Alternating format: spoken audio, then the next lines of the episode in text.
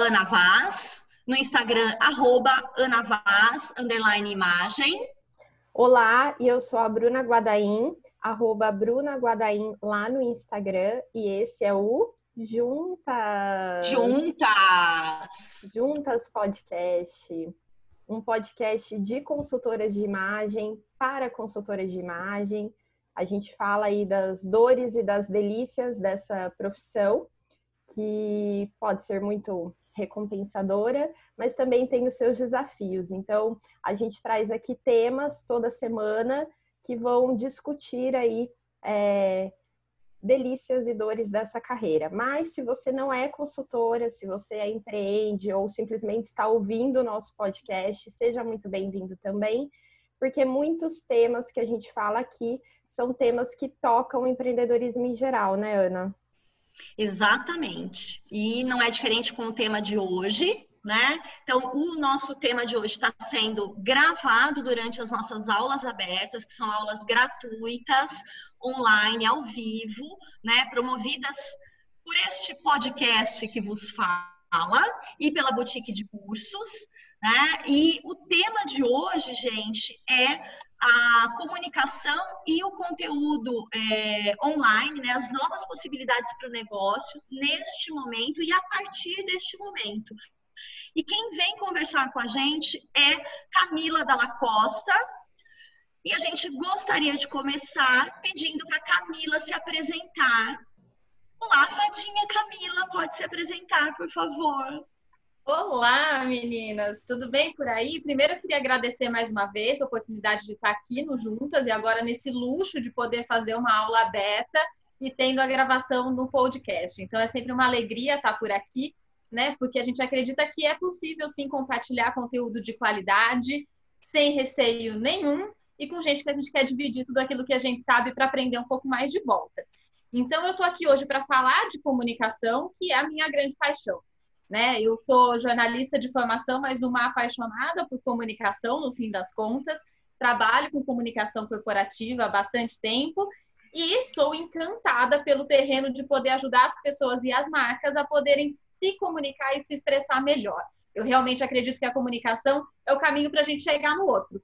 Né? E é um pouco sobre isso que a gente vai falar hoje no conteúdo aqui preparado, porque tô, né, muita gente tem se perguntado, com essa história toda de isolamento, de pandemia, como que a gente faz para se comunicar? O que, que muda né, nessa nossa maneira que a gente aprendeu muitas vezes tão instintiva de se comunicar, como que isso tudo pode passar por transformação e de que maneira, dentro dos nossos negócios, basicamente todos eles dentro do universo criativo, de que maneira a gente também consegue se reinventar para que essa comunicação faça com que o nosso conteúdo chegue adiante. Conteúdo esse seja escrito, seja falado, seja através de uma videoaula, através de um podcast, onde a gente vai falar um pouquinho sobre diferentes ferramentas de fazer com que a nossa informação chegue até o outro. Né? E quando a gente fala principalmente de prestação de serviço, é, aqui entra um terreno bastante importante da gente entender como fazer o nosso chegar no outro quando a gente não está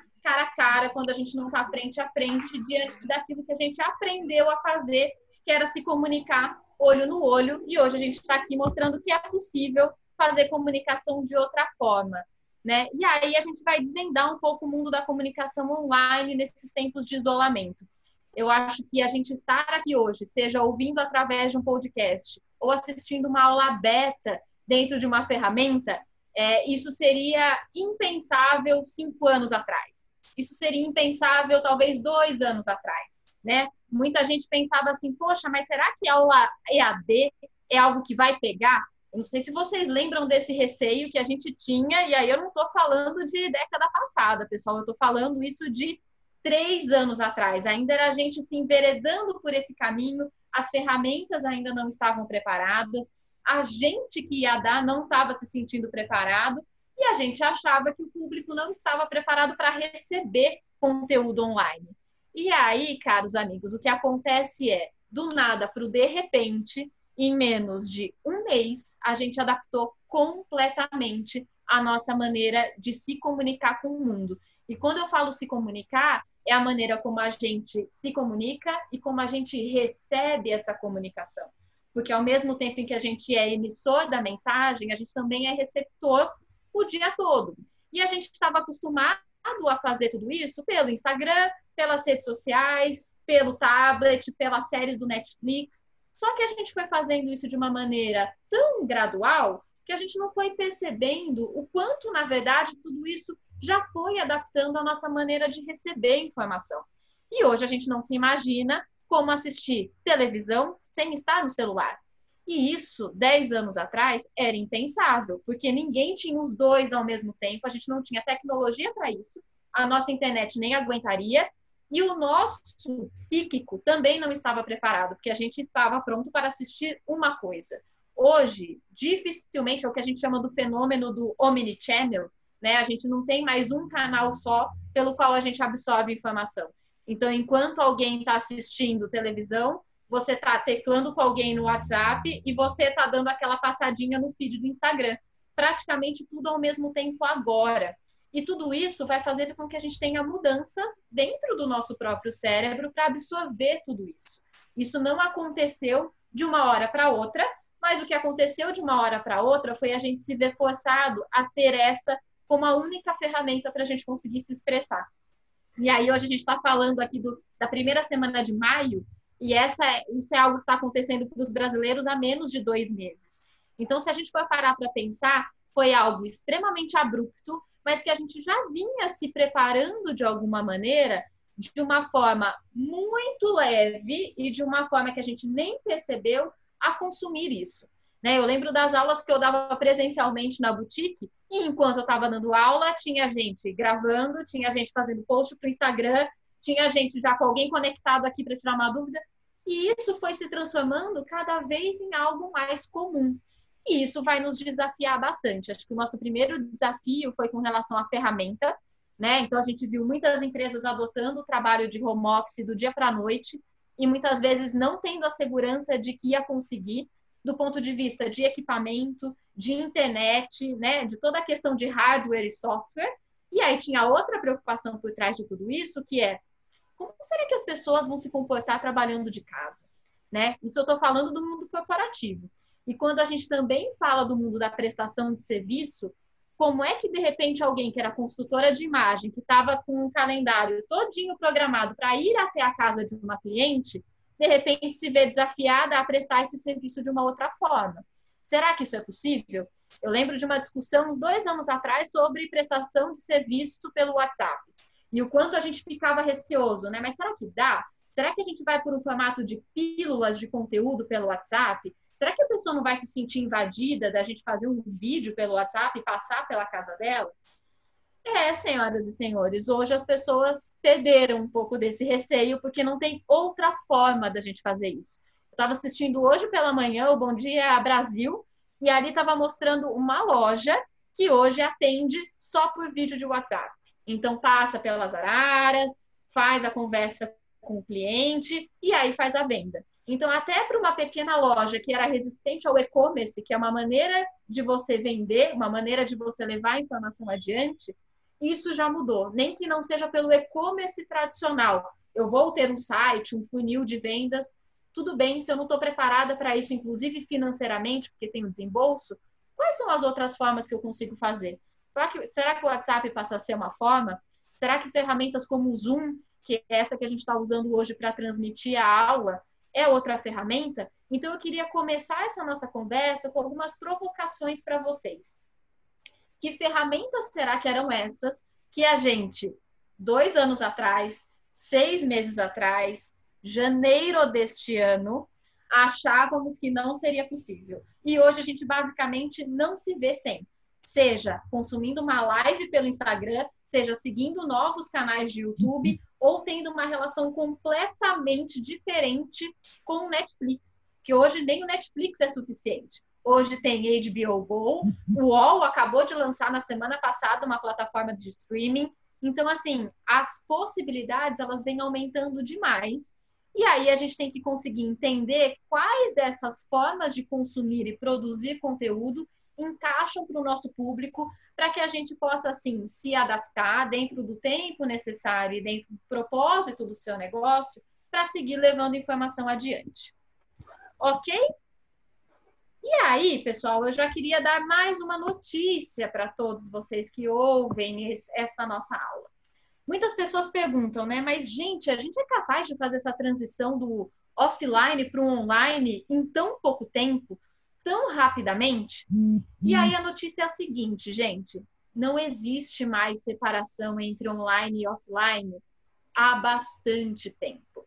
Mas nós, que não somos nativos digitais, e aí eu arrisco dizer isso porque acredito que não tenhamos ninguém assistindo neste momento com 15 anos, mas pode ser que alguém venha assistir isso no Juntas Podcast, mas nesse momento aqui eu estou falando com pessoas que majoritariamente não são nativas digitais, ou seja, nós não nascemos na era da internet, nós fizemos uma transição para a era da internet. E nós estamos numa nova transição, que é a da indústria 4.0, que é não existe mais o que era offline e agora eu migro para o online. Existe apenas um único ecossistema de comunicação em que você tem online e offline juntos. E que isso precisa ser cada vez mais natural para que a gente sofra menos com o processo de transição, que a gente não necessariamente vai ter tempo para isso. Que a gente está começando a conviver com pessoas, e aí eu estou falando de filhos, sobrinhos, que não têm essa ideia do que é a transição, né? Nunca viram o disquete que a gente tem lá no Word para salvar, as pessoas não sabem o que era aquela mídia física, né?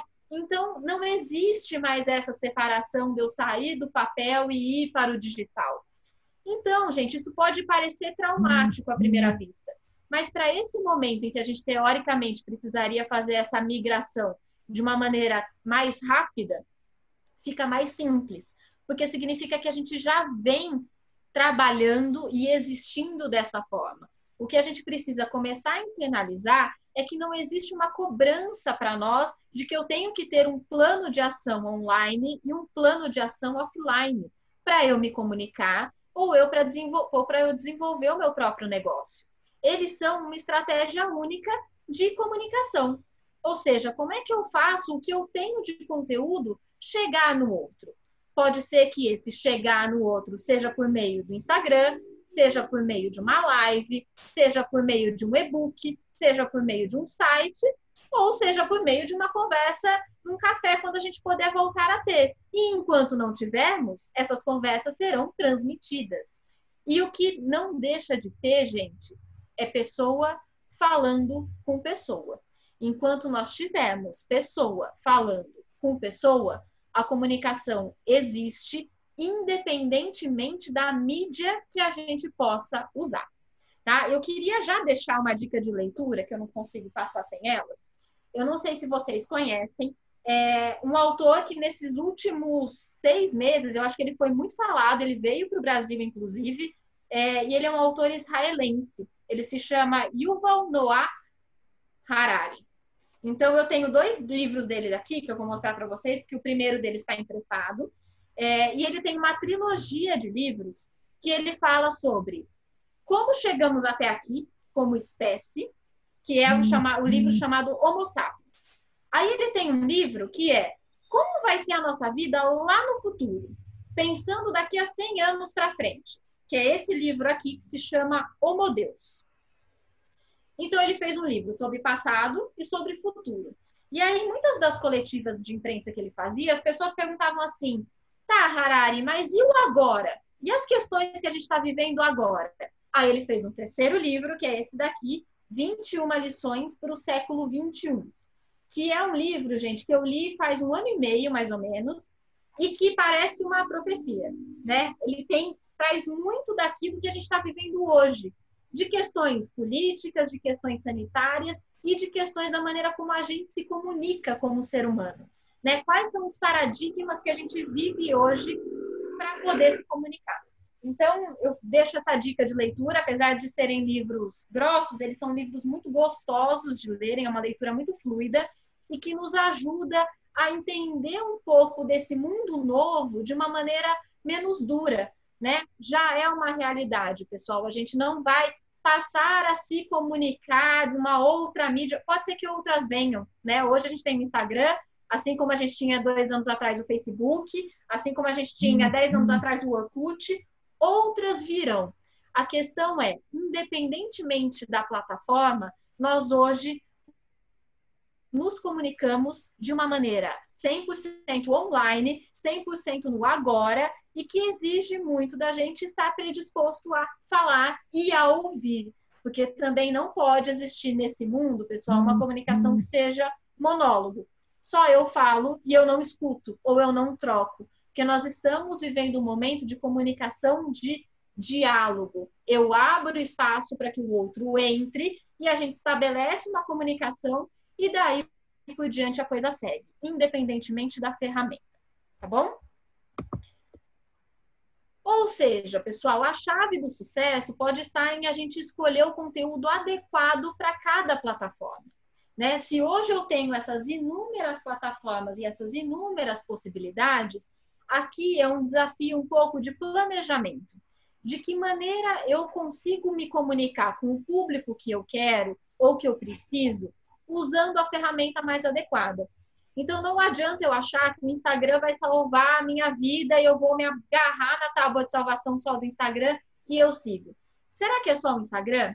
O que será que eu consigo oferecer de diferencial dentro do meu negócio para os meus clientes pelo WhatsApp? Será que eu consigo usar, por exemplo, lista de transmissão a meu favor? Quando eu penso em oferecer conteúdo para o mundo corporativo, será que o Zoom é uma boa ferramenta para eu oferecer, de repente, alguma coisa para o universo corporativo? Será que eu posso ir atrás de entender um pouco mais sobre o Hangout do Google, que agora está numa versão sensacional, 100% online, eles aumentaram a, a, a condição de você colocar mais gente dentro da plataforma por conta da quarentena.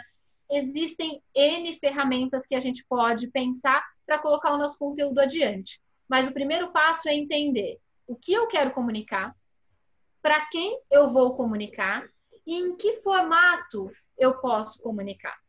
Uma coisa é um post no Instagram. Outra coisa é quando eu faço um story sequencial contando uma história. Outra coisa é quando eu proponho uma live, que pode inclusive chamar para um conteúdo que pode ter sido gravado pelo Zoom. Entendem como as, as ferramentas elas vão formando um fluxo em que o mais importante é de que maneira eu adapto o meu conteúdo para ir contando uma história ao longo das ferramentas. Né? O que muita gente às vezes se confunde é pegar o mesmo conteúdo e replicar igualzinho em todos os lugares. Lembrem-se vocês, quando vocês tiverem essa, essa dúvida, se coloquem no lugar de quem está consumindo conteúdo. Porque a gente, igual pedestre e motorista, a gente no mundo da comunicação, uma hora emite informação e na outra hora a gente recebe. Né? Então, na hora que vocês estiverem emitindo, estiverem na dúvida, será que eu estou num bom caminho? Se perguntem, como vocês gostariam de receber essa informação? Será que se ela é muito densa, é melhor que ela não seja um stories? Será que era algo que eu toparia ler um texto maior? Poxa, então pode ser que o formato dessa, dessa informação, desse conteúdo, seja um texto e não necessariamente um stories. Poxa, será que isso aqui rende uma live ou será que rende um webinar? Hum, depende. Se é algo curto, com uma amostra de um conteúdo, legal que seja uma live.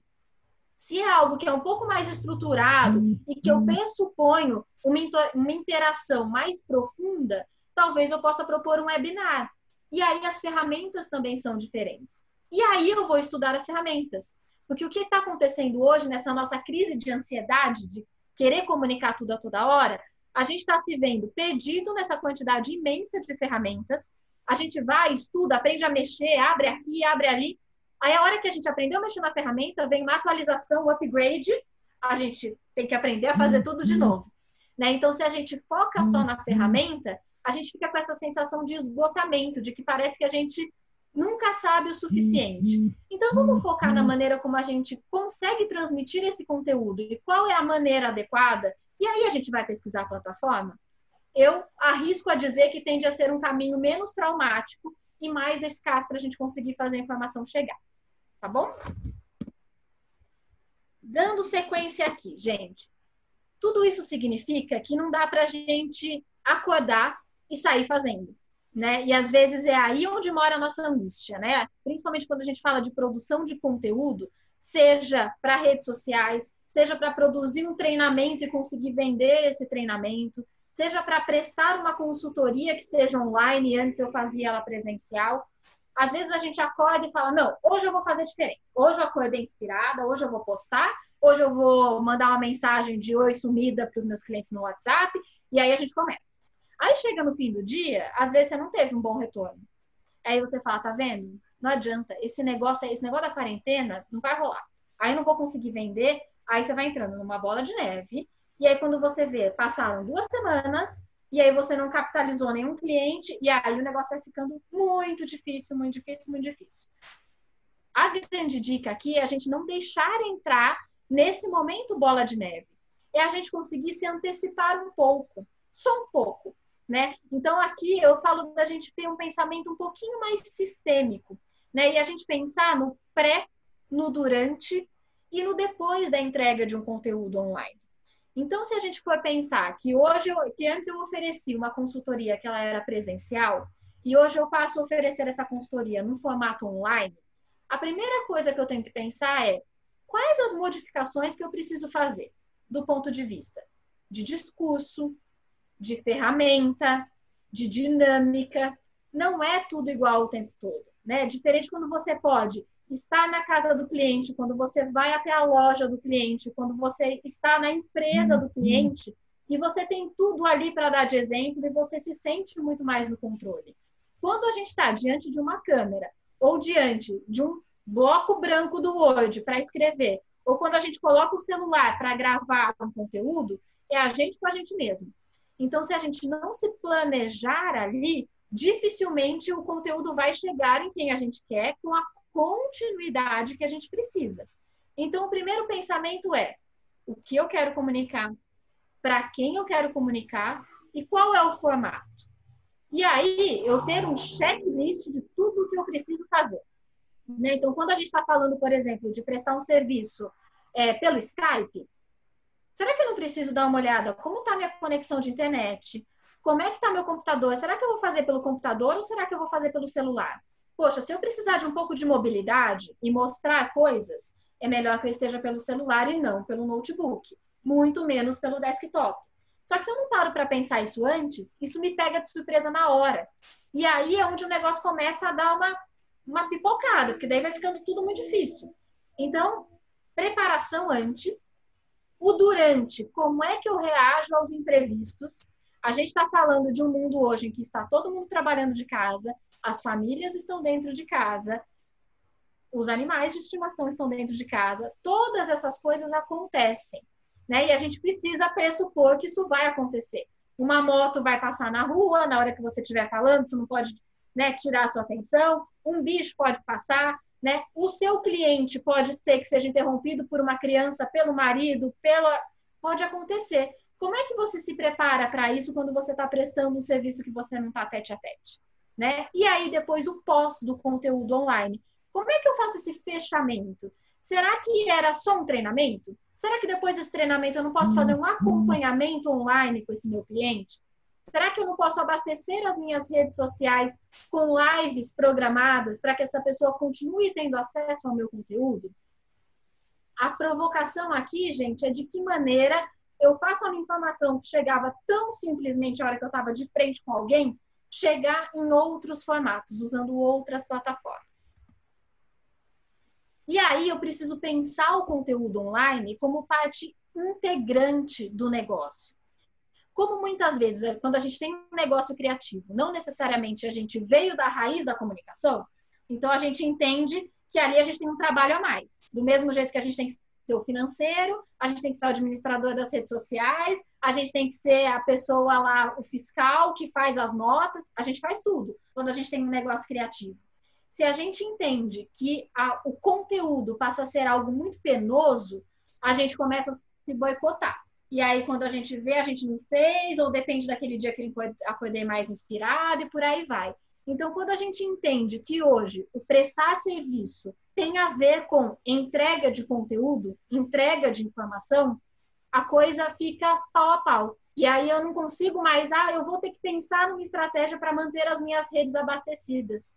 Não mais. Muitas vezes a sua prestação de serviço hoje pressupõe as suas redes abastecidas, porque é lá que começam as conversas ou continuam as conversas com o seu cliente.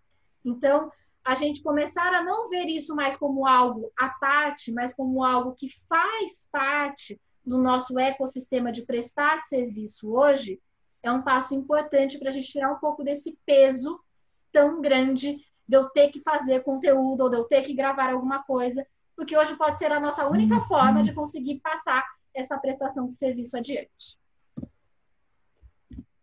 Ok, pessoal? Fomos, Ana, como estamos de tempo?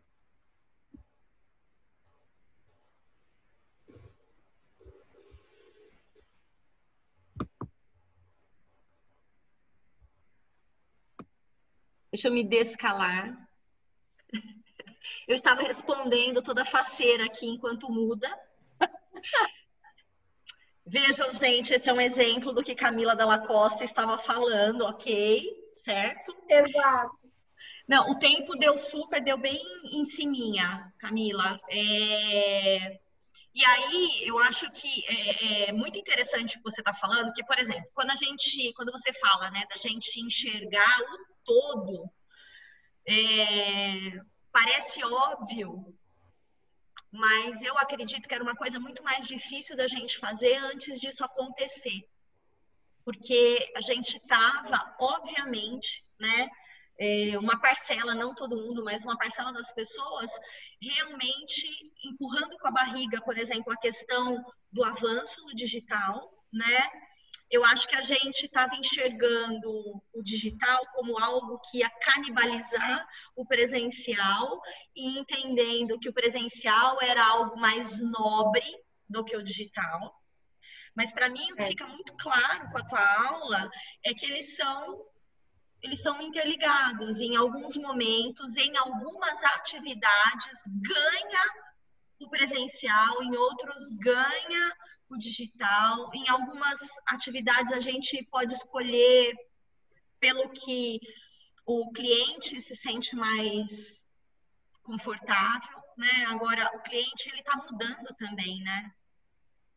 Ele está em, em, todas as áreas de negócios, ele está aprendendo a comprar e a, no caso do produto, já comprava mais, mas do serviço, né? Ele está aprendendo a consumir também os serviços online. Então, realmente, acho que não, não dá para a gente enxergar separado mais, né? Por mais que ainda seja um incômodo para algumas pessoas, é difícil, né? Você conseguir eu acho que atravessar esse período que a gente nem sabe quanto tempo vai durar e Exato. entender que o pós vai voltar ao que era antes. Né? Eu acho que, que nem a Vanessa falou, né? Vamos todo mundo para boutique, todo mundo apertadinho lá, ficar abraçado tal. Mas assim, acho que presencial ele vai continuar com o lugar dele, mas é, é ele está entrelaçado, não tá, não tem mais, né? Eu acho que esse lance da gente pensar o online e o offline separados, que isso era muito claro na nossa cabeça até dois anos atrás, eu conseguia enxergar o que era offline e o que era online. Hoje eu não consigo mais enxergar, e o que se tem discutido muito do novo normal, depois que essa pandemia passar, é a gente não volta atrás no mindset, né? A gente não consegue, a gente não consegue mais trabalhar hoje achando que a gente pode ter só o fax à disposição a gente enlouqueceria. E isso no começo dos anos 90 era perfeitamente possível e ninguém achava que dava para fazer de outra forma. Então é a gente se conscientizar que a gente vai absorvendo muito disso e que toda toda ação tem uma reação e tudo isso tem um tempo de resposta também. E aí o que eu acho interessante, a gente também não cair na tentação da cobrança da resposta instantânea e achar que todo mundo já consegue reinventar o seu negócio do dia para a noite. Não é, pessoal. Está todo mundo passando por isso como dono de negócio e como quem está consumindo. Né? A gente achava que consumir online era só o e-commerce. E a gente está vendo que hoje existem outras N opções da gente consumir o online que não seja só no e-commerce. E aí mora um terreno excelente para a gente desvendar alternativas quando a gente fala da prestação de serviço, que acaba, acabava ficando um pouco mais receosa, né? a gente achava que não, não era, que na prestação de serviço pressupunha o presencial, e a gente está vendo que quando não tem o presencial, a gente vai ter que encontrar outras formas. E aí, provavelmente, depois que tudo isso passar, a gente tem os dois caminhando juntos, mas não exatamente como era antes da gente se testar e ver que era possível fazer pelo online também. É. Oh, eu vou dar uma, só dar uma, absorv, uma absorvida, uma lida aqui no chat. Quem quiser fazer pergunta, gente, para Camila, né? Às vezes coisas mais do dia a dia, mais práticas também, tá? Peraí, deixa eu ver aqui o que, que a gente tem. Oi, meninas. Cá, vou até ouvindo você falar, né? Eu lembrei de mil anos atrás, quando eu fiz minha pós em marketing, tinha uma cadeira de comunicação integrada, né? E essa comunicação integrada era. Não, é verdade, você falando, me veio à mente. Nem se sonhava com online, né? Porque isso aí foi 2007, imagina. Tipo, online era uma coisa muito assim. Já existia o Facebook engatinhando, mas não existiam páginas, era outra vibe, né? E essa comunicação integrada era totalmente do offline, né? E você falando agora, eu vejo essa comunicação integrada, esse conceito, mesclando tudo, né? O online, o offline. E eu acho que para gente que presta serviços, é muito difícil a gente saber, talvez até o limite entre o que integrar e o que não integrar, sabe? Faz sentido isso? Faz, faz sentido. Eu acho que aí, Bru, o ponto que eu tô vendo aqui, que também tem uma pergunta, né? No Instagram, alguma dica de como determinar que tipo de conteúdo é melhor para qual formato? É, a gente tem sempre parte do pressuposto de o que eu quero comunicar e para quem eu quero comunicar. A hora que eu consigo ter essa clareza, eu consigo enxergar se o que eu tenho a dizer é algo denso o suficiente para ser um texto, uhum. É algo que imageticamente vai melhor num vídeo. E para eu entender qual é o canal. Então, dentro do Instagram, eu tenho a possibilidade de fazer texto, eu tenho a possibilidade de trabalhar com imagens, eu posso trabalhar só com uma galeria de imagens e o texto ser muito pouco. Eu tenho a possibilidade de contar histórias dentro do Stories, e aí eu posso me colocar para falar. Eu tenho a oportunidade de fazer isso dentro de uma live sozinha. Eu tenho a oportunidade de fazer isso numa live com outras pessoas, e tudo isso depende do que eu tenho intenção de falar e como é a maneira como o meu público vai sentir que vai absorver melhor, né? Por isso que não existe receita mágica. Ah, mas esse conteúdo é, é sempre melhor no texto? Depende. Para públicos que são muito imagéticos, talvez o texto possa vir como um elemento surpresa, mas não como a sua to maior toada de cadência para se comunicar com aquele público. Responde? Posso só, faz Fala. sentido, posso só fazer um, um, um testemunho aqui? Por exemplo, o Instagram, ele nasceu como uma rede muito imagética, né? É, eu acho que ele ainda continua sendo, mas é, eu acho que existe, por exemplo, talvez até uma migração de muitas pessoas que estavam no Facebook é, discutindo, hoje elas vão e elas discutem no Instagram. É, também vejo o Instagram como uma, uma rede hoje para retomada de tópicos no Twitter que são muito rápidos, né? Algumas threads, algumas, né? Algumas pessoas trabalham o Instagram como um registro organizado do Twitter por causa do tipo de, né? de, de imagem que ele tem. E, por exemplo, no meu caso em especial, os meus posts que têm mais engajamento são com os textos mais longos não tem. É, e eu tenho uma história disso para contar, porque eu venho observando mesmo. Né? Então, assim, é, eu acho que é muito importante para quem, quem, em qualquer rede, né, a gente é, testar realmente.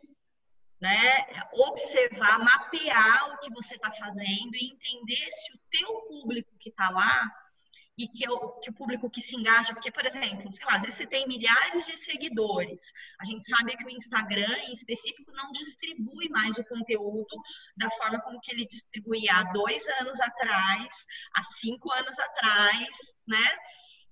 É, mas quem está recebendo o teu conteúdo, quem está vindo, etc., como essas pessoas respondem à imagem né, e ao conteúdo? Eu acho que é, é claro que selecionar uma boa imagem para o Instagram ajuda, inclusive, na distribuição. A qualidade da imagem ajuda o Instagram a distribuir. Então, por exemplo, ele vai distribuir melhor alguma coisa que está no seu rolo de câmera do que um, uh, uma imagem de banco de dados, né, de bancos de, de, de imagem, né? Mas é, às vezes a imagem, ela é, o rolo de câmera é ruim, tem alguma coisa que, que desperta atenção nas pessoas, etc. Então, assim, o trabalho de olhar para essa escolha de imagem é importante e o trabalho do que você vai escrever ali também. Isso a gente está falando de feed, né? Que a gente tem também os stories.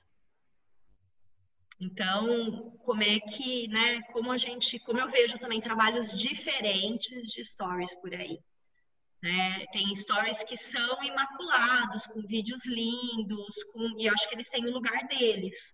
Tem stories que são, por exemplo, né, é aquela coisa do, da, do buraquinho da fechadura, o acesso para o privado daquela pessoa. Eu gosto muito disso, até é, muitas vezes mantenho meus stories num tom mais escuro, como se eles fossem mesmo olhinho pro buraquinho, né?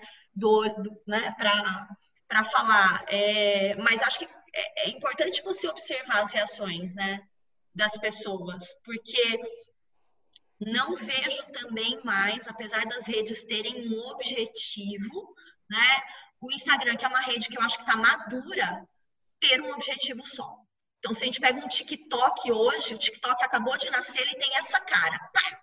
Agora, lá no Instagram moram TikToks, moram Facebooks, moram Mediums, moram. É, é, como é que chama? Tu, é, tweets, né? Mora, nossa, a integração do Facebook, do, do Instagram com o Pinterest, né? Tá é. todo mundo lá. Aí eu acho que tem muito a ver com o que você tinha falado, Camila, de da gente é, olhar para essa comunicação também, como a Bruna disse, de uma maneira muito integrada. O que, que é a chave né, da tua comunicação? E agora, nesse momento, como aproveitar essa oportunidade? Porque eu acho que, inclusive, os nossos consumidores, principalmente na área de, se a gente falar da área de consultoria, eles estão abertos a novas experiências, porque eles estão vendo que eles falham também na comunicação deles. Eles estão aprendendo, ai, como é que eu faço isso? Nossa, ficou tosco. Então, assim, eu tô falando que é pra gente fazer de qualquer jeito, não. Mas acho que o nível de tolerância na comunicação, ela aumentou nesse momento. Acho que é uma oportunidade que a gente tem para errar, para aprender, né? Eu concordo sempre com a Bruna. Tá, estão perguntando o nome dos livros. Eu vou pegar ah, o link aqui para mandar, de repente, dos livros? 21, 21 lições. lições para o século 21. Vou pegar aqui no, na internet. Ah, esse mandar. é o último livro. E aí o livro anterior é esse aqui chamado Homo Deus. E ó, as meninas falaram, tem um IGTV dele com o Luciano Huck, que é muito bom, acho que foi a Vanessa que falou, e a Paula, a Paulinha Baroni, falou que tem também um Roda Viva excelente com ele. Teve, teve o Roda Viva, é bem legal, tá no YouTube, também aconselho, né? Então, ele é um cara que fala sobre esse mundo que a gente está vivendo, sob diferentes perspectivas. Então, eu acho que esse, ah, o nome do autor, Paula, é Yuval Noah Harari. Eu vou escrever aqui, tá, gente? Tá bom. Ele é um professor israelense.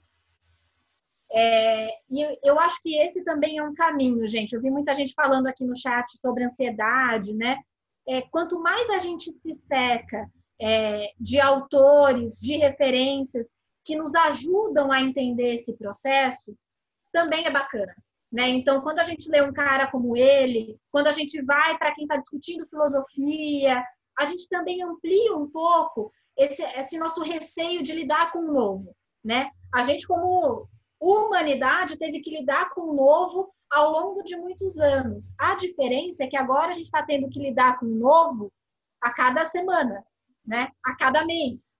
E isso nos gera automaticamente uma sensação de ansiedade normal, né? A gente não estava acostumado a ter que responder, inclusive biologicamente, tão rápido. Então, também acalmem um pouco essa necessidade do eu já tenho que ter uma resposta, eu já preciso correr, a minha estratégia eu tenho que revisar 380. Né? Será que eu preciso revisar tudo? Vamos passo a passo.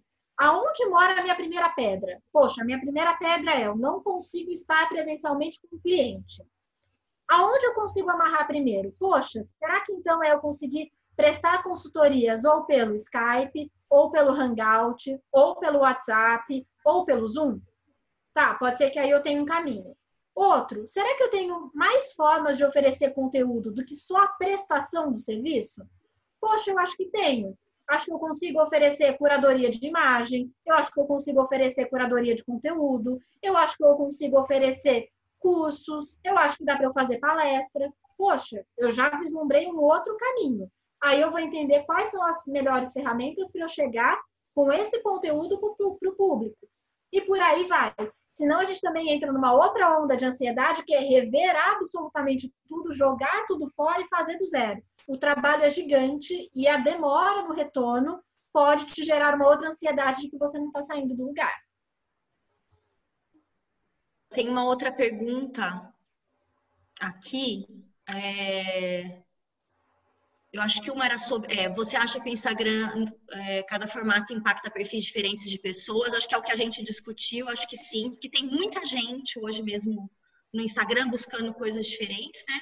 Mas, ó, a Sandra queria a tua opinião sobre o YouTube. O que, que você acha do YouTube? Você tem alguma coisa para falar específica para gente?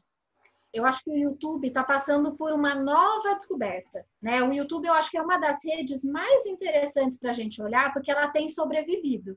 Né? Enquanto o Orkut morreu 100%, o Snapchat subiu e morreu, o, o Instagram tomou o lugar do, do Facebook na hora que a gente fala de discussão. Então, todas essas redes foram se adaptando e muitas foram morrendo. O YouTube não. Ele começou lá atrás como uma, a única plataforma que conseguia chegar para todo mundo, porque ela era uma plataforma Google, para eu compartilhar vídeo. E aí ela foi ganhando relevância na hora que a gente vem para o mundo do WhatsApp. E tudo que a gente compartilha de vídeo no WhatsApp basicamente está dentro do YouTube. E aí ela foi crescendo. Só que ela precisou se reinventar em formas de oferecer conteúdo. Então a gente teve o boom dos influenciadores, dos youtubers, né, que virou uma nova profissão aí cinco anos atrás, também é algo bem recente. E hoje, se a gente olhar o fenômeno das lives, né, o que vem acontecendo na quarentena em relação às lives, Sandy Júnior, sertanejos, o pessoal do pagode, todo mundo está usando o YouTube.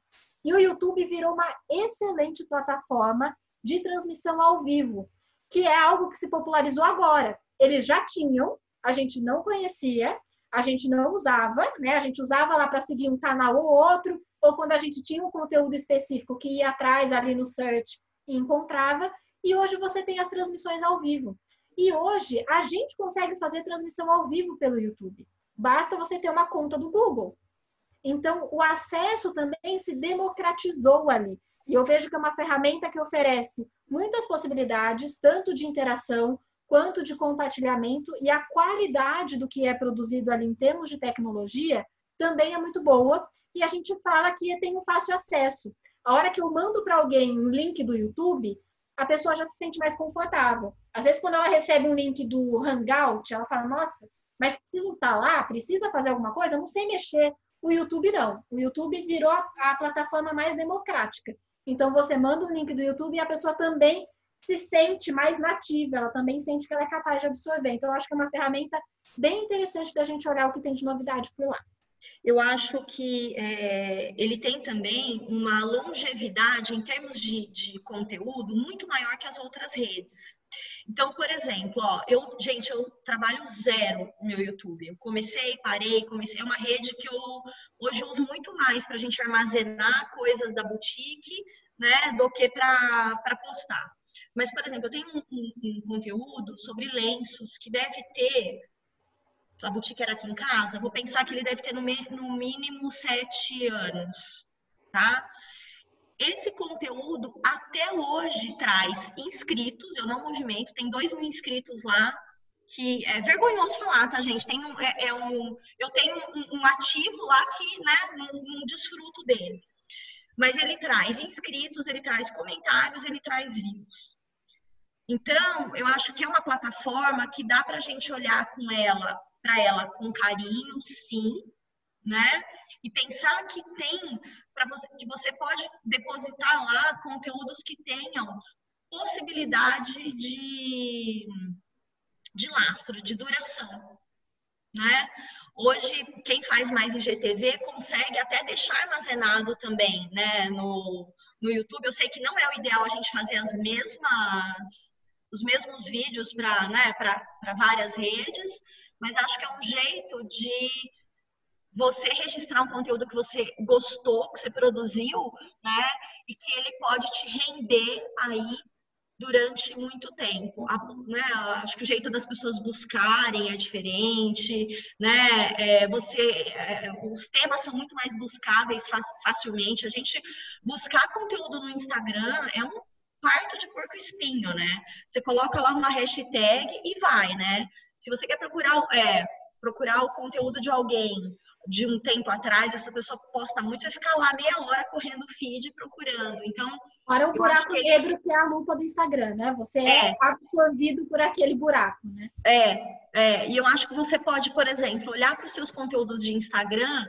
Quem tem as contas pagas, né, que você consegue ver o que engajou mais, o que teve mais comentário, o que teve mais salvo, por exemplo, ah, quais são os meus conteúdos mais salvos, e transformar isso em pequenos vídeos, de repente, pro, pro YouTube, sabe? Acho que você consegue levar pautas de uma mídia para outra, converter de um jeito diferente e no YouTube deixar durar mais. Deixa eu ver o que tem de mais de pergunta aqui, gente. Teve alguém, acho que era a Kate, falando do, do livro do Homo sapiens. É verdade, Kate. O primeiro que é esse que eu emprestei, tá? Então ele não está aqui comigo agora. É, mas é o primeiro livro do, do Harari. Então é o Homo sapiens, Homo Deus e 21 questões para o século 21. É a trilogia. É isso aí. Bem lembrado. Aí teve gente falando do LinkedIn também, né? Como uhum. rede de conteúdo. Deixa eu ver se eu acho aqui quem perguntou. Aqui a Joyce falou, as pessoas esquecem que tem o LinkedIn também. Exato, Joyce. E aí é de novo a gente voltar para aquela pergunta. O que eu quero comunicar para quem? Para eu entender a relevância do LinkedIn dentro do meu meio. Porque às vezes eu vou ficar tão preocupada em estar presente em todas as redes e aí eu começo a me perder na produção de conteúdo. Agora, se eu olho e percebo que o LinkedIn para o meu público é bem interessante, poxa, então vale eu olhar ali como um caminho realmente para eu conseguir me comunicar com o público que está ali. E o LinkedIn, gente, ele está super avançando, ele está bem moderninho, viu, nesse último ano. Ele tem stories agora também, ele tem status. Então, o LinkedIn, nesse, nesse último ano, também deu um upgrade, porque as pessoas achavam que ah, ali eu coloco né, meu currículo, é, eu vou curto uma coisa ou outra que alguém coloca, mas tem discussões de comunidade bastante interessantes. E ele também, em termos de ferramenta, ele também hoje se aproximou muito do Instagram para que as pessoas também não vissem tanto essa diferença de uma rede muito sisuda para algo que já virou muito corriqueiro, que é o formato do próprio Instagram para a gente.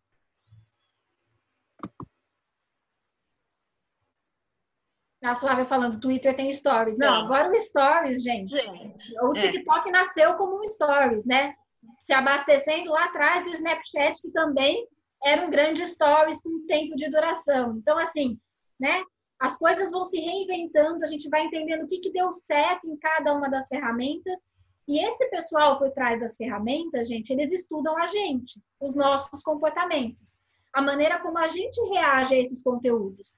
Então, o Instagram, lá no começo, não imaginava que texto pudesse dar certo. Mas aí, quando as pessoas se cansaram do Facebook e começaram a migrar para o Instagram, o Instagram teve que, inclusive, adaptar a maneira dele de receber texto, porque antigamente ele nem recebia textos tão grandes. Né? Muitos textos continuavam nos comentários. Eu não sei se vocês lembram dessa, dessa época, porque quase nada cabia na legenda. Então, aproveitem também para olhar com essa, com essa visão de bastidores o que as redes sociais também têm ensinado para a gente. Né? Porque ali tem um trabalho de estudo muito maior do que a gente é capaz de fazer aqui como pessoa física ou jurídica, uma só, né? E eles também vão nos dando dicas de que tipo de conteúdo tem mais chance de chegar mais longe e para quem. Muito bem, dona Camila. Ó, a gente já está quase estourando aqui o, o tempo, né? Quer dizer, a gente já estourou, né, gente? Mas, tipo, né? Quem sabe faz ao vivo, né, Camila Dalla Costa? E a gente adora, né? Não pode dar uma cordinha, né, Ana e Bruna? Ó, eu quero só pegar um comentário da Fernanda Francisco, que falou o seguinte aqui, ó. É... E que eu acho que tem muito a ver com a questão de linha editorial, que pode permear não só uma rede, né, mas todas, não só o, o offline, mas online. Como pessoa da comunicação, eu acho que é, é, eu penso em linha editorial até na hora que eu estou criando curso. Né? Na hora que eu estou dando aula, o que, que faz sentido, né? Quem é a Ana, né? Não que ela seja um personagem, mas, por exemplo, não sei se vocês repararam, eu fico fazendo voz, né? Aqui eu, eu, né? eu sou uma atriz de stand-up frustrada. Aí eu enfio goela abaixo de vocês, as minhas vozinhas. Não, mas é, é, eu acho que quando a gente tem uma, uma linha editorial, né, uma linha de comunicação, é, a gente pode levar para as várias redes e para o nosso presencial também, né? E aí a Fer falou o seguinte, olha, eu percebi que quando eu posto coisas da minha intimidade, é, tem mais engajamento, né? E ela fala, como eu sou da geração, né, que a privacidade não se compartilha, eu tenho me aberto mais para isso e procurado conectar isso né, ao que eu quero vender. E esse pensamento, Fer, ele é importante.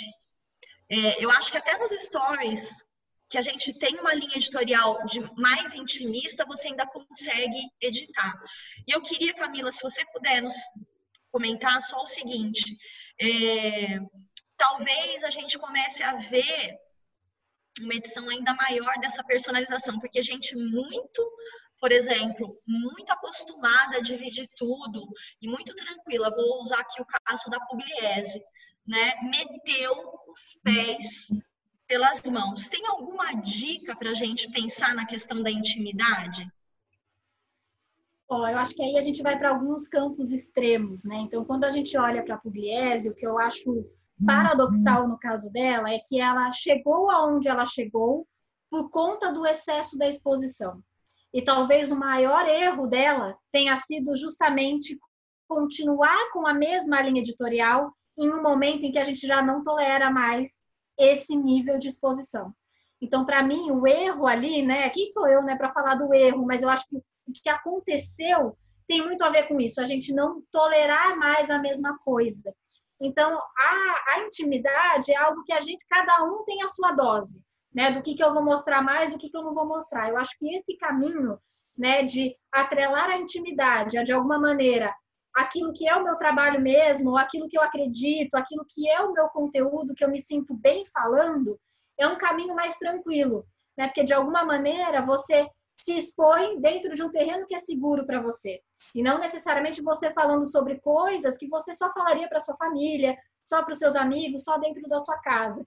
Então, eu acho que esse é um, é um caminho bom para a gente pegar como linha e aí testando. Sabe, ah, se eu abrir um pouquinho aqui, como é que eu me sinto? Ah, não foi tão mal. Ou, nossa, aqui eu já senti que eu não pego mais esse caminho, não. Achei que mexeu demais comigo. Ou é um tipo de reação que eu não estou preparada para. Porque tem isso, e pode ser até uma reação elogiosa. Eu já tive várias alunas que passaram por um processo assim. Nossa, eu comecei a abrir demais a minha vida e eu percebi que as pessoas tinham mais interesse pela minha vida do que pelo meu conteúdo. E eu não estou preparada, eu não quero viver isso. Eu quero que as pessoas só estejam ali pelo meu conteúdo e entendam que sim, tem um ser humano ali atrás, mas não que ele venha em primeiro lugar. Então também tem muito a ver com o momento que a gente vive e como a gente recebe essas reações, porque é aquilo que eu falei, gente, é diálogo. A gente ir para as redes oferecendo conteúdo, achando que é monólogo, né, que só eu falo e que as pessoas que vêm de volta vão falar só o que eu quero ouvir, Sinto muito, esse mundo já não existe mais. Meninas, e eu queria só dar um depoimento de Camila Dalla Costa, porque assim, eu sou aluna da Camila, fui aluna da Camila lá, né, há alguns bons anos atrás, na boutique, já fiz aula particular com a Camila, mentoria, tudo. E cada curso da Camila, de verdade, é uma caixinha de surpresas muito positiva. Como disse a Flávia, dá vontade de guardar a Camila num potinho dentro da bolsa e a gente tira quando tem uma dúvida, Camila, o que fazer? Então, assim, é, eu super recomendo de verdade. Quem puder fazer os cursos da Camila, é, eu já fiz acho que quase todos, é, desde né, de quando eram outros cursos até os novos, e eu acho que vale muito a pena é, em vários sentidos, porque a gente fica pensando não só a comunicação, como outras questões né, do nosso negócio. Acho que vale muito. O Bru, vou até complementar, porque alguém perguntou aqui, ó, tem como falar, né, dos cursos? Para a gente encerrar, Camila, uhum. posso te pedir? Explica para a gente, né, o que, que você preparou para o curso, ou seja, para a aula maior, né, que é a aula de, de novas possibilidades, e o curso de escrita para conexão. Combinado, vamos lá. Bru, primeiro eu te agradecer, muito obrigada. Eu também recomendo os cursos da Bruna com os olhos fechados, porque participei de toda essa construção que ela fez com o maior carinho. É um conteúdo de muita qualidade que eu já vi ajudando muita gente. Então é sempre bom a gente poder ter esse espaço de troca. Fala. Não só com, não só é, recomendo, como vendo também, tá, gente? Então falem comigo. Muito bom. Então, falando dos cursos especificamente, gente, que estão planejados aí para as próximas semanas, quando a gente fala do curso, que é a extensão dessa aula beta que a gente fez hoje, a ideia é a gente uhum. esmiuçar o ponto a ponto. Né? Então, quando eu falo de, de pré, durante e pós-conteúdo, eu vou entrar a fundo nisso. O que é a preparação para você oferecer um conteúdo online, que pode ser postagem nas redes, que pode ser um treinamento online ou que pode ser uma prestação de serviço, o durante e o depois. É, eu vou entrar também no detalhe das ferramentas disponíveis, né? Então, eu falei algumas para vocês hoje aqui, e a ideia é poder esmiuçar um pouco mais quais são essas plataformas que hoje são as mais correntes, quais têm funcionado mais para o ambiente que é corporativo, quais funcionam mais de pessoa para pessoa, né? Como estruturar o raciocínio para a gente conseguir passar essa informação adiante. Então, acho que essa é a aula de duas horas, era um aprofundamento nessas questões que eu fui trazendo para vocês, tá bom? Eu acho que é bem bem válido a gente pensar nisso juntos e depois eu termino com uma provocação para que vocês construam ou reconstruam esse plano de vocês de comunicação, tá? Então também tem esse além que depois eu recebo esse plano de vocês e devolvo, tá bom? Então acho que esse é um outro um outro ponto interessante do curso. E aí quando a gente fala de escrita, né, que foi um curso que eu dei acho no mês passado, né, Anne, foi delicioso, uma turma muito gostosa. É, eu falei sobre escrita e conexão né? Muita gente fala assim, mas quais são as técnicas para eu escrever bem? E aí eu fui fazer um curso com o por detrás do como que eu chego para escrever bem. Não é só gramática, não é só saber qual texto funciona para qual rede, mas é de que maneira o texto me toca para que eu possa tocar o outro. E aí a gente fala muito de repertório, a gente fala sobre estruturação de raciocínio e a gente fala da sua relação com o texto, que pode ser conflituosa pode ser adormecida ou pode ser de querer melhorar, né? E aí a gente pega você desse ponto e te acompanha ao próximo ponto que você quer chegar, construindo um plano para isso. Então, acho que de uma maneira resumida, são essas as propostas dos dois próximos cursos que estão abertos. Beleza, Camila. Ó, é, a gente vai encerrar, mas tem duas pessoas falando aqui o seguinte é, sobre a que elas ainda não estão atuando, mas que elas têm muita dificuldade na hora de gravar. E eu estou falando sobre isso, ou de escrever, acho que mais até gravar aqui, é, porque eu sei que essa é uma dificuldade. Eu sei, você sabe, Bruna também, né? A gente recebe isso em todos os grupos, em todos os cursos, né? É, tem alguma dica para essas pessoas, Camila? Inclusive uma xará sua aqui, ó, Camila. Ô, oh, Camila Xará, então vamos falar disso um pouquinho. Para mim, o segredo começa antes de ligar a câmera, né? Na estruturação do que eu quero falar. A gente, como brasileiro, tem o péssimo hábito da gente não se planejar muito. A gente gosta do quem sabe faz ao vivo, a lá Faustão, chega e acha que vai arrasar. Só que aí a gente faz, sem se preparar, olha, detesta, deleta e morre né? Basicamente, esse é o ciclo que a gente faz quando vai gravar os primeiros vídeos. E para mim, o ponto para a gente conseguir dar uma outra cara para os vídeos é o planejamento desse vídeo. O que, que eu quero falar? Se eu quero falar 10 coisas, será que é um vídeo só para 10 coisas? Será que não é melhor eu dividir essas 10 em 5 e aí eu falo duas por vez? E aí eu vou ganhando confiança e inclusive o meu conteúdo ganha vida, porque eu não gasto tudo de uma vez só. E aí ao invés de eu fazer um vídeo de 10 minutos, eu faço um vídeo de 2 minutos, que vai também me dar um olhar de, poxa, eu sou capaz de fazer, ficou legal, ficou dinâmico. E aí eu faço o próximo. Então, para mim, um bom vídeo, a gravação de um bom vídeo, ela começa na estruturação de um bom roteiro, que não precisa fazer técnicas de roteiro, nada disso. Pode ser só um checklist do que eu quero falar, para pelo menos você conseguir lidar com a expectativa versus realidade versus frustração que acontece muitas vezes de nossa, falei, falei, falei e o que eu tinha que falar eu não abordei, né? Quantas vezes a gente não passa por isso? Então, para mim, se eu pudesse dar uma dica aqui hoje é começa pelo roteiro. Pega um papel de pão mesmo ou um bloco de notas do celular e coloca quais são os tópicos que você quer falar.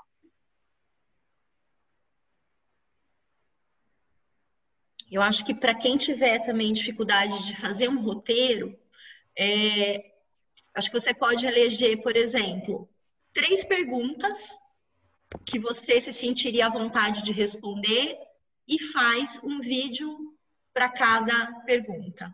E eu não estou falando, meninas, de fazer um vídeo para vocês postarem. Não é isso né? Porque eu acho que todo mundo, todo mundo acredita que assim, fiz o vídeo, vou ter que postar. Não. Faz um vídeo para você, faz um vídeo para treinar, né? Você precisa entender que a sua pior crítica é você mesma, né? É... E aí eu acho que é, avalia, tenta avaliar. Então tá, fiz essa primeira pergunta, respondi, eu fiz esse roteiro, fiz o, né, gravei e achei um lixo. O que, que eu achei um lixo? Põe lá, anota, faz de novo, vê se você conseguiu mudar, né? Muitas vezes, mesmo com o roteiro, a gente faz duas, três vezes. Ó, as meninas estão gravando, a Bruna tá aqui, a gente gravou, né? Aliás, logo, logo sai, viu, gente? Tá assim, na edição, terminando a edição, ó lá, edição, né? do curso digital da Bruna, né, o gravado. Então, assim, é, é, é, muito difícil a gente fazer de primeira, muito difícil mesmo. E só que vai ter um momento que vocês vão precisar e falar assim, vai deste jeito. E eu vou postar meu primeiro vídeo.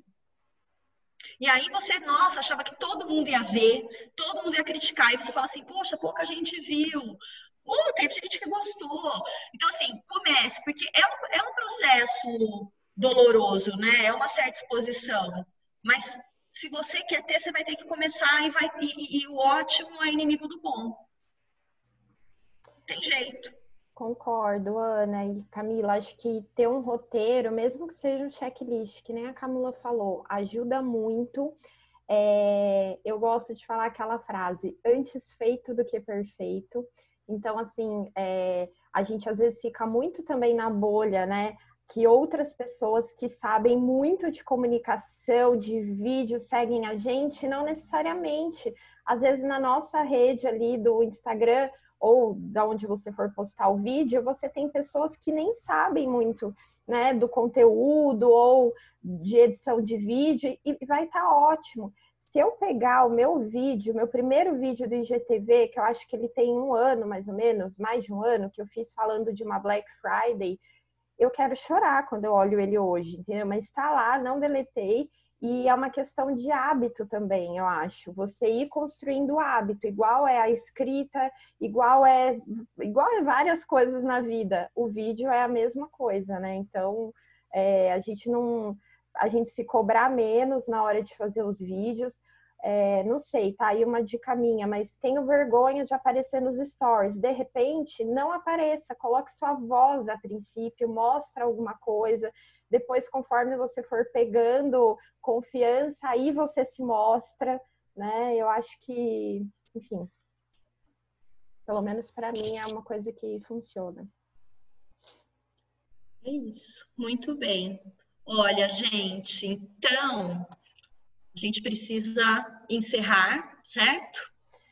certo. Já tipo super mega blaster estouramos, mas gente, era é isso ou a pia cheia de louça. E a gente sabe que, para evitar a pia cheia de louça, nós vamos ficar mais meia hora aqui ouvindo isso e nós vamos falar, sei lá, sobre qualquer coisa. Olha, eu tô vendo uma borboleta ali fora.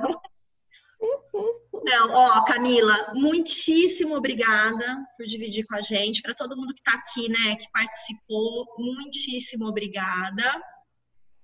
Aceitamos sugestões de temas para as nossas aulas também. Verdade. Né, para os nossos podcasts. Temas. Mandem temas, né? É... Bru, quer falar mais alguma coisa? Acho que é isso. Agradecer todo mundo que está aqui. Escutem o Juntas Podcast, tá lá no Spotify. Episódios da Camila são o 26 e o 27, tá? Da Camila. Ela fala de texto, fala de pitch de vendas, tem bastante conteúdo legal. E é isso. Camila. Muito obrigada. Queria agradecer né, a oportunidade de estar aqui fazendo essa aula aberta com vocês. Era algo que eu vinha namorando com a Ana fazia tempo. Eu quero fazer uma aula aberta, é tão legal. Então, muito obrigada. Tá com Juntas é uma alegria. Eu fico super orgulhosa e feliz dessa iniciativa excelente que está levando tanto conteúdo bom. Né? Veio aqui um, um depoimento. Vocês estão fazendo a minha quarentena melhor. Eu acho que, que esse é muito do objetivo, né? Conseguir levar conteúdo de qualidade para que a gente consiga evoluir enquanto a gente tem que passar por tudo isso. Então, eu só Agradeço Ana e Bruna e a todos vocês que acompanharam. Muito obrigada, obrigada pelas perguntas, pelas sugestões. E os meus canais estão abertos, gente. Fiquem à vontade. É, quem quiser saber mais sobre os cursos, quiser saber mais sobre a consultoria, sobre o trabalho específico, me manda uma mensagem e a gente segue se falando, tá bom? É Muito obrigada mesmo. A gente que agradece. Gente, brigadíssima para quem ficou aqui até agora na aula aberta e nos juntas. Beijo, Obrigadas. né? Obrigadas. E até o nosso próximo Omni Channel encontro em algum lugar por aí, gente. Beijos, obrigadão. Tchau, tchau. Obrigada. Tchau, tchau.